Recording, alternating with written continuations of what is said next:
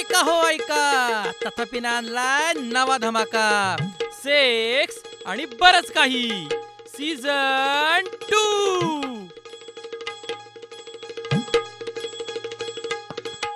हाय मी निहार. हाय मी गौरी. आणि तुम्ही ऐकत आहात सेक्स आणि बरंच काही. सीझन टू तुला आठवतंय का? मागच्या हम्म. एपिसोडमध्ये आपण लैंगिक हिंसा आणि छेडछाड याविषयी बोललो होतो. राईट आणि कधी नव्हे ते आपण दोघं एक मतावर आलो होतो. अगदीच. तर मला वाटतं की आपण दोघांनीच चर्चा केली मागच्या वेळेला पण यावेळेला आपण थोडं लैंगिक हिंसा आणि बलात्काराविषयी पण आपण बोललो होतो. तर बलात्काराविषयी आणखी सविस्तर आपण जाणून घेऊयात. ओके. आणि त्यासाठी आपण आज ॲडव्होकेट अर्चना मोरे यांना इथं बोलवलंय. तर मी ॲडव्होकेट अर्चना मोरे यांना विनंती करते की प्लीज तुम्ही तुमची थोडक्यात ओळख करून द्या. Nihar Gauri thank you very much मला इकडे बोलवलं अ, मी वकील आहे व्यवसायाने. यापूर्वी स्त्रीवादी संस्था संघटनांबरोबर काम केलं आहे स्त्रियांच्या प्रश्नावर विशेषतः वेगवेगळ्या प्रकारच्या हिंसा त्या पितृसत्तेच्या व्यवस्थेमध्ये का होतात? आणि त्याच्यावर काय उपाय करायचा? कायदा समाज परिवर्तन या पातळ्यांवर काय उपाय असू शकतात? याच्यावर अभ्यास आणि काम असं मी केलेलं आहे. ओके. अर्चना आज आपल्याला स्पेसिफिकली बलात्कार याविषयी थोडंसं जाणून घ्यायचं आहे तर सुरुवातीला बलात्काराचा कायदा काय सांगतो? याविषयी थोडंसं सांगशील का? नक्कीच. कायदा हा पहिल्यांदा होता तसाच आयुष्यभर राहिला असं नाही आहे कायद्याचा पण स्वतःचा प्रवास आहे. कायद्यातल्या तरतुदी खूप बदललेल्या आहेत. परिस्थितीची मागणी येईल आणि विशेषतः सर्वसामान्यांकडनं आणि कार्यकर्ते स्त्रीवादी चळवळीतले लोक यांच्याकडनं मागणी येईल. तसतसं कायद्यामधले बदल खूप चांगले झालेले आहेत. सुरुवातीला आपण बघितलं तर कायदा बलात्काराचा हा खूपच रिजिड होता.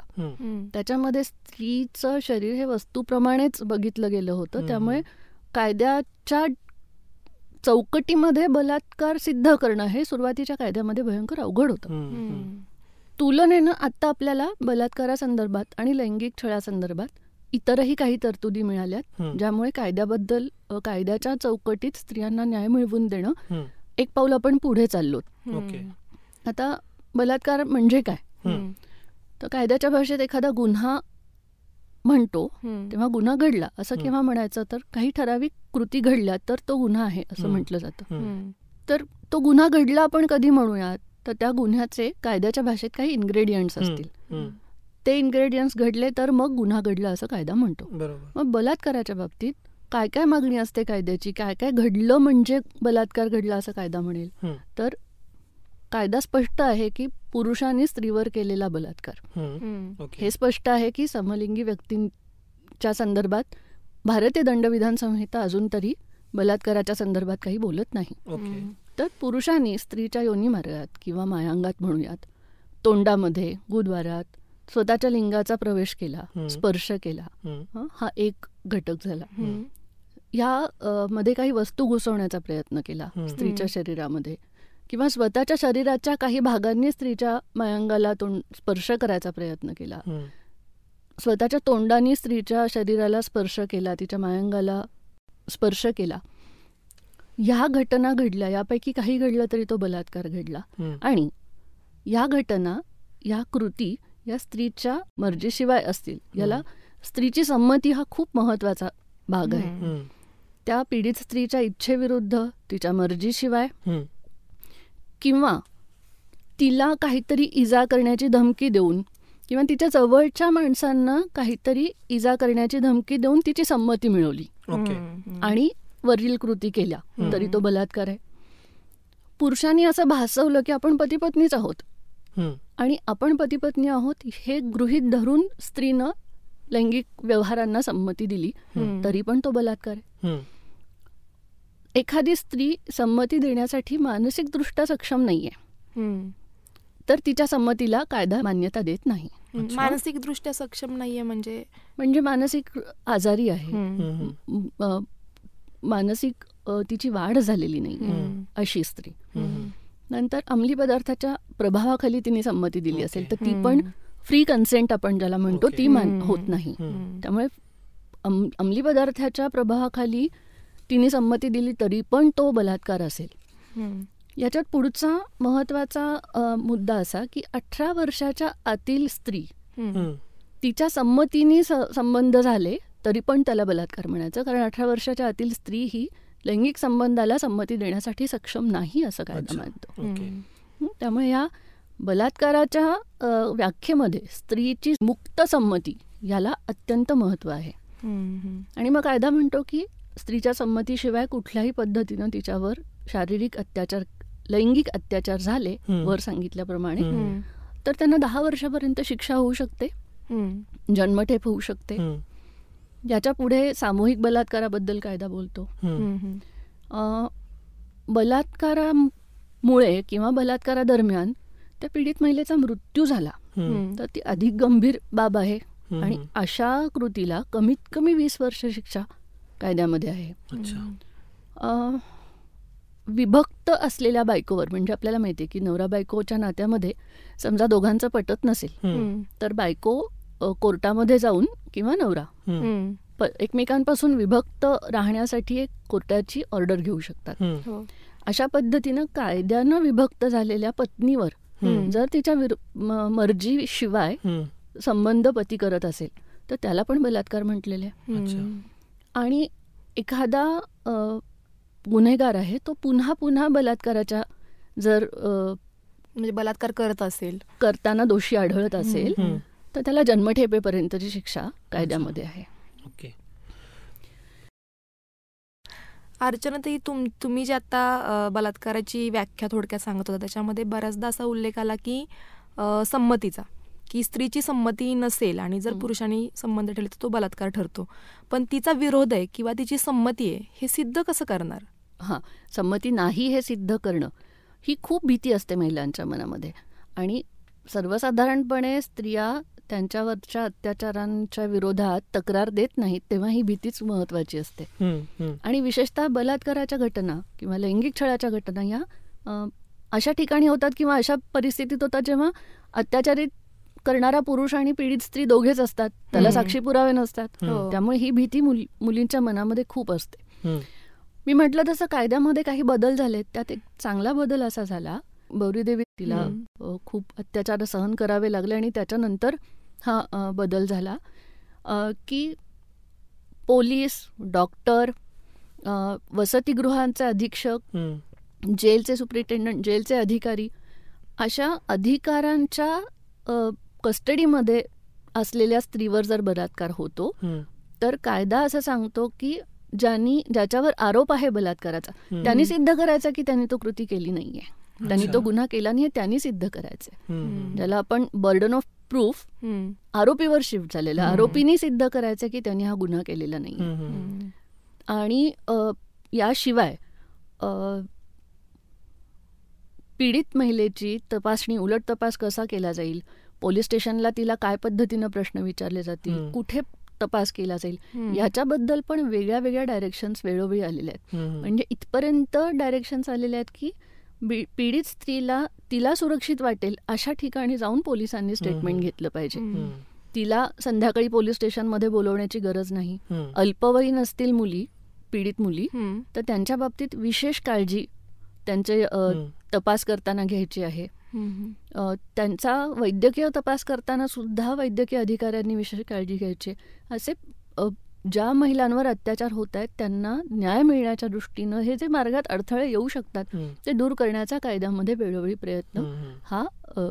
स्त्रियांच्या संघटनांच्या दबावामुळे काही प्रमाणात झालेला आहे. अच्छा ओके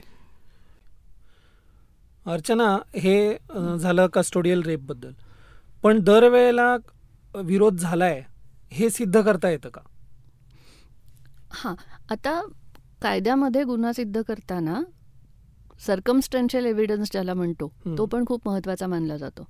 एकतर बलात्कार सिद्ध करण्यासाठी काही शरीरावर जे काही खाणाखुणा असतील त्याचा उपयोग मेडिकल एव्हिडन्स मध मधून जो पुरावा निर्माण होतो तो खूप महत्त्वाचा मानला. जातो. मग वैद्यकीय तपासामध्ये स्त्रीची शारीरिक तपासणी केल्यानंतर पुरुषाचे तिच्या अंगावर असले म्हणजे ज्यांनी अत्याचार केले तिचे केस त्याचे केस तिच्या अंगावर असतील तिच्या नखामध्ये त्याच्या कातडीचे जर का काही भाग असतील झटापटी करून प्र प्रतिकाराचा काही पुरावा. असेल. तर तो परिस्थितीजन्य पुरावा म्हणून पण गृहीत धरला जातो. त्याशिवाय एक आणखीन एक चांगला बदल कायद्यामध्ये हा झाला की आधी गृहीत धरलं जायचं की मी झटापट करून समोरच्या पुरुषाला विरोध नाही केला याचा अर्थ माझी संमती होती. पण मथुरा बलात्कार प्रकरण जे आदिवासी मुलीवर चंद्रपूरमधल्या आदिवासी मुलीवर जो काही बलात्कार झाला. तेव्हा तिने ओरडारड केली नाही तिने विरोध केला नाही म्हणजे तिची संमती होती असं अगदी उच्च न्यायालयापर्यंत सर्वोच्च न्यायालयापर्यंत मान मानलं गेलं. आणि त्यानंतर ज्याला त्या अ, सुप्रीम कोर्टाच्या निर्णयाला जो विरोध झाला. त्याच्यातनंही कायद्यात काही बदल झाले. आणि मग असं म्हटलं गेलं की तिने झटापट करून विरोध केला नाही याचा अर्थ तिची संमती होती असं नाही. त्यामुळे झटापटीच्या खुणा नसल्या. तरी पण ती कुठल्या तरी दबावाखाली येऊन शरण जा जातीये. अत्याचारी व्यक्तीला हे गृहीत धरलं पाहिजे. असंही म्हटलं गेलंय. त्यामुळे एकतर मेडिकल एव्हिडन्स हा आहेच. सिद्ध करण्यासाठी दुसरं मगाशी म्हटलो तसं स्त्रीनं स्व स्वतः सांगणं की. माझ्यावर. अत्याचार झालाय. तर ते गृहीत धरून त्या दिशेनं चौकशी केली जाईल. आणि मग परिस्थितीजन्य इतर पुरावे साक्षीदार यांना पण महत्त्व महत्त्व दिलं जातं पण यामध्ये आपण आवर्जून सांगतो स्त्रियांना जर बलात्कार झाला असेल तर आंघोळ करू नका.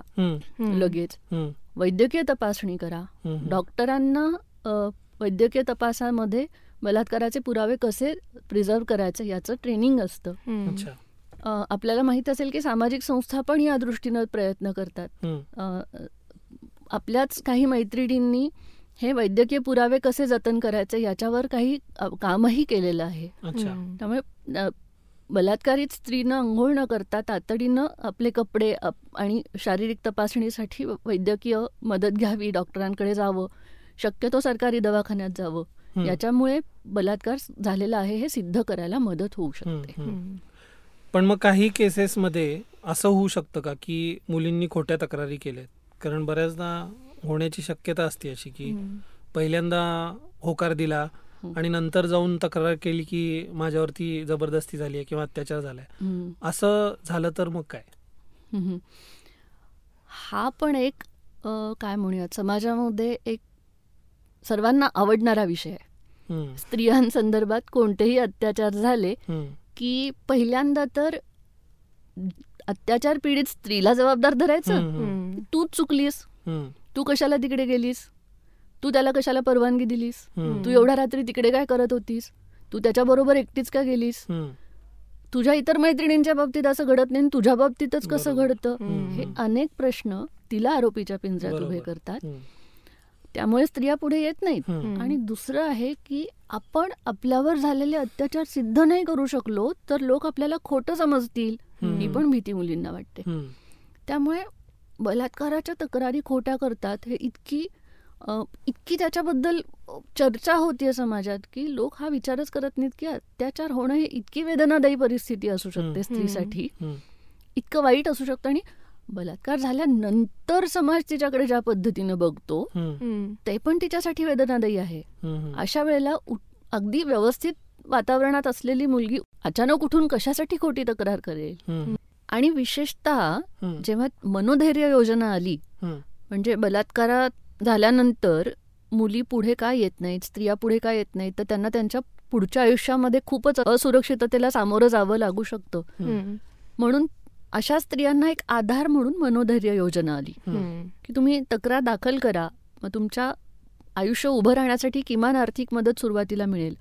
आणि मग गुन्हा सिद्ध होऊन अत- अत्याचारी पुरुषाला शिक्षा झाल्यानंतर अजून काही आर्थिक मदत मिळेल अशा. प्रकारची ती साधारणपणे योजना आहे हं. ही मनोधैर्य योजना जेव्हा आली. तेव्हा लोकांमधून इतका विरोधाचा सूर उमटला होता. प्रत्येक वेळी त्या काळात जेते उठून म्हणायचं की आता पैशासाठी स्त्रिया खोटी तक्रार करतील. म्हणून. जे की अत्यंत अपमानास्पद आणि संताप देणारं ऑब्जेक्शन आहे. ती योजना आल्यानंतर योजनेचा फायदा घेण्यासाठी पैसे मिळवण्यासाठी स्त्रिया आता खोट्या तक्रारी करायला लागतील म्हणून लोकांनी खूप विरोध केला. पण मला हे सांगू देत की खोट्या तक्रारी सिद्ध करू शकली नाही तक्रार म्हणजे खोटी असं नाहीये. कायद्याचा गैरवापर सगळेच करतात तसं क्वचित प्रसंगी स्त्रिया पण करत असतील. मी सगळ्या एक शंभर टक्के स्त्रिया कायद्याचा गैरवापर करत नाहीत असं मी म्हणत नाही. पण उठसूट आपण बलात्काराबद्दल बोलायला लागलो की स्त्रिया गैरवापर करतात. खोट्या तक्रारी करतात असं आपण अभ्यासाशिवाय बोलू नये हे मी नक्की सांगेन. कारण बलात्काराची तक्रार केली की सिद्ध करण्यासाठीच्या दिव्यातनं जावं लागतं. पोलीस इतके विचित्र प्रश्न विचारतात. म्हणजे एका प्रकरणामध्ये अलीकडेच घडलेल्या सामूहिक बलात्कार झालेला मुलीवर आणि पोलिसांनी तपास करताना अत्यंत निर्लज्ज प्रश्न विचारला. की सामूहिक बलात्कार होत असताना त्या गटातल्या कुठल्या पुरुषाने तुला जास्त आनंद दिला. असे अत्यंत किळसवाणे प्रश्न अनेकदा पोलीस विचारतात मनोरंजन म्हणून या गोष्टींकडे बघतात.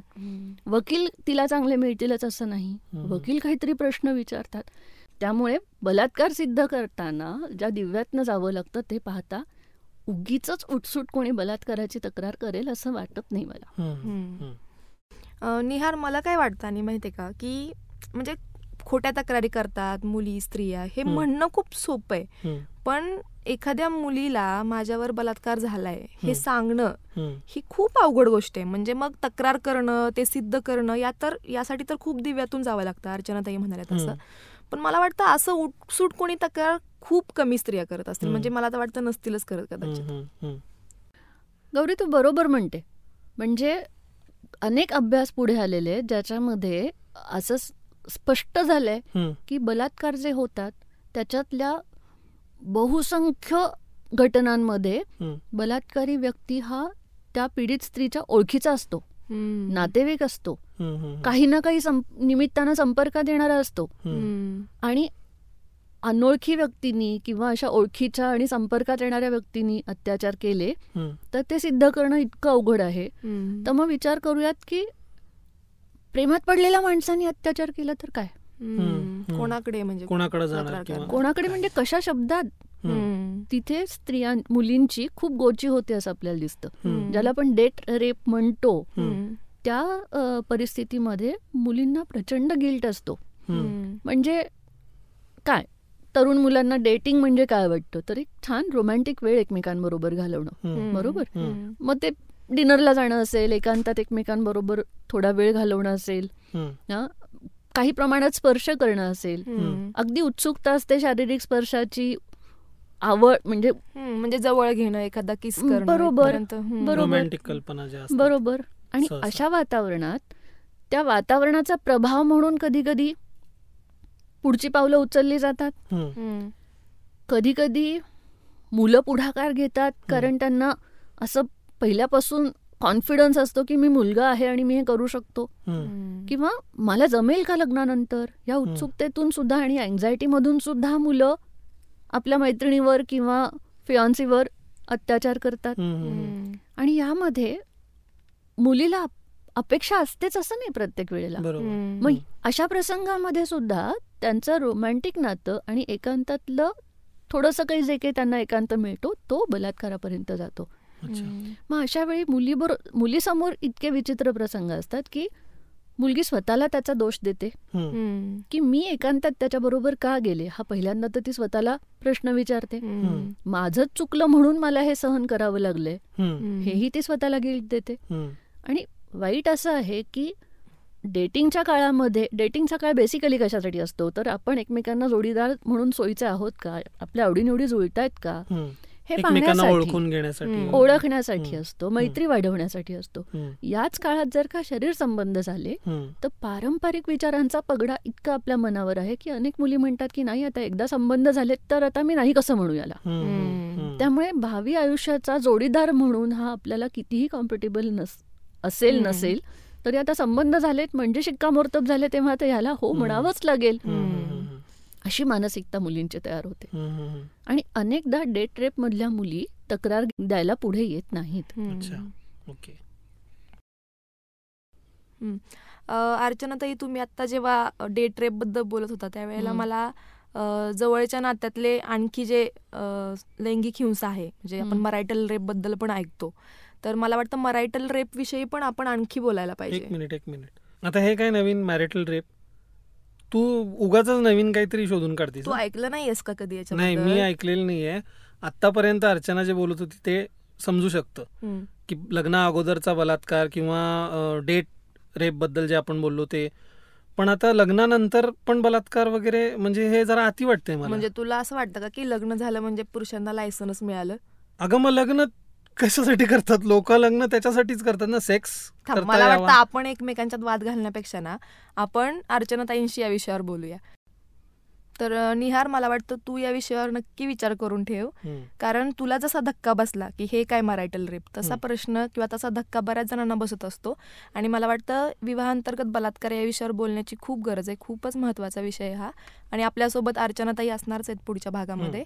तर अर्चनाताई आज पण तुम्ही आलात आणि आमच्याशी खूप महत्त्वाच्या विषयावर बोललात.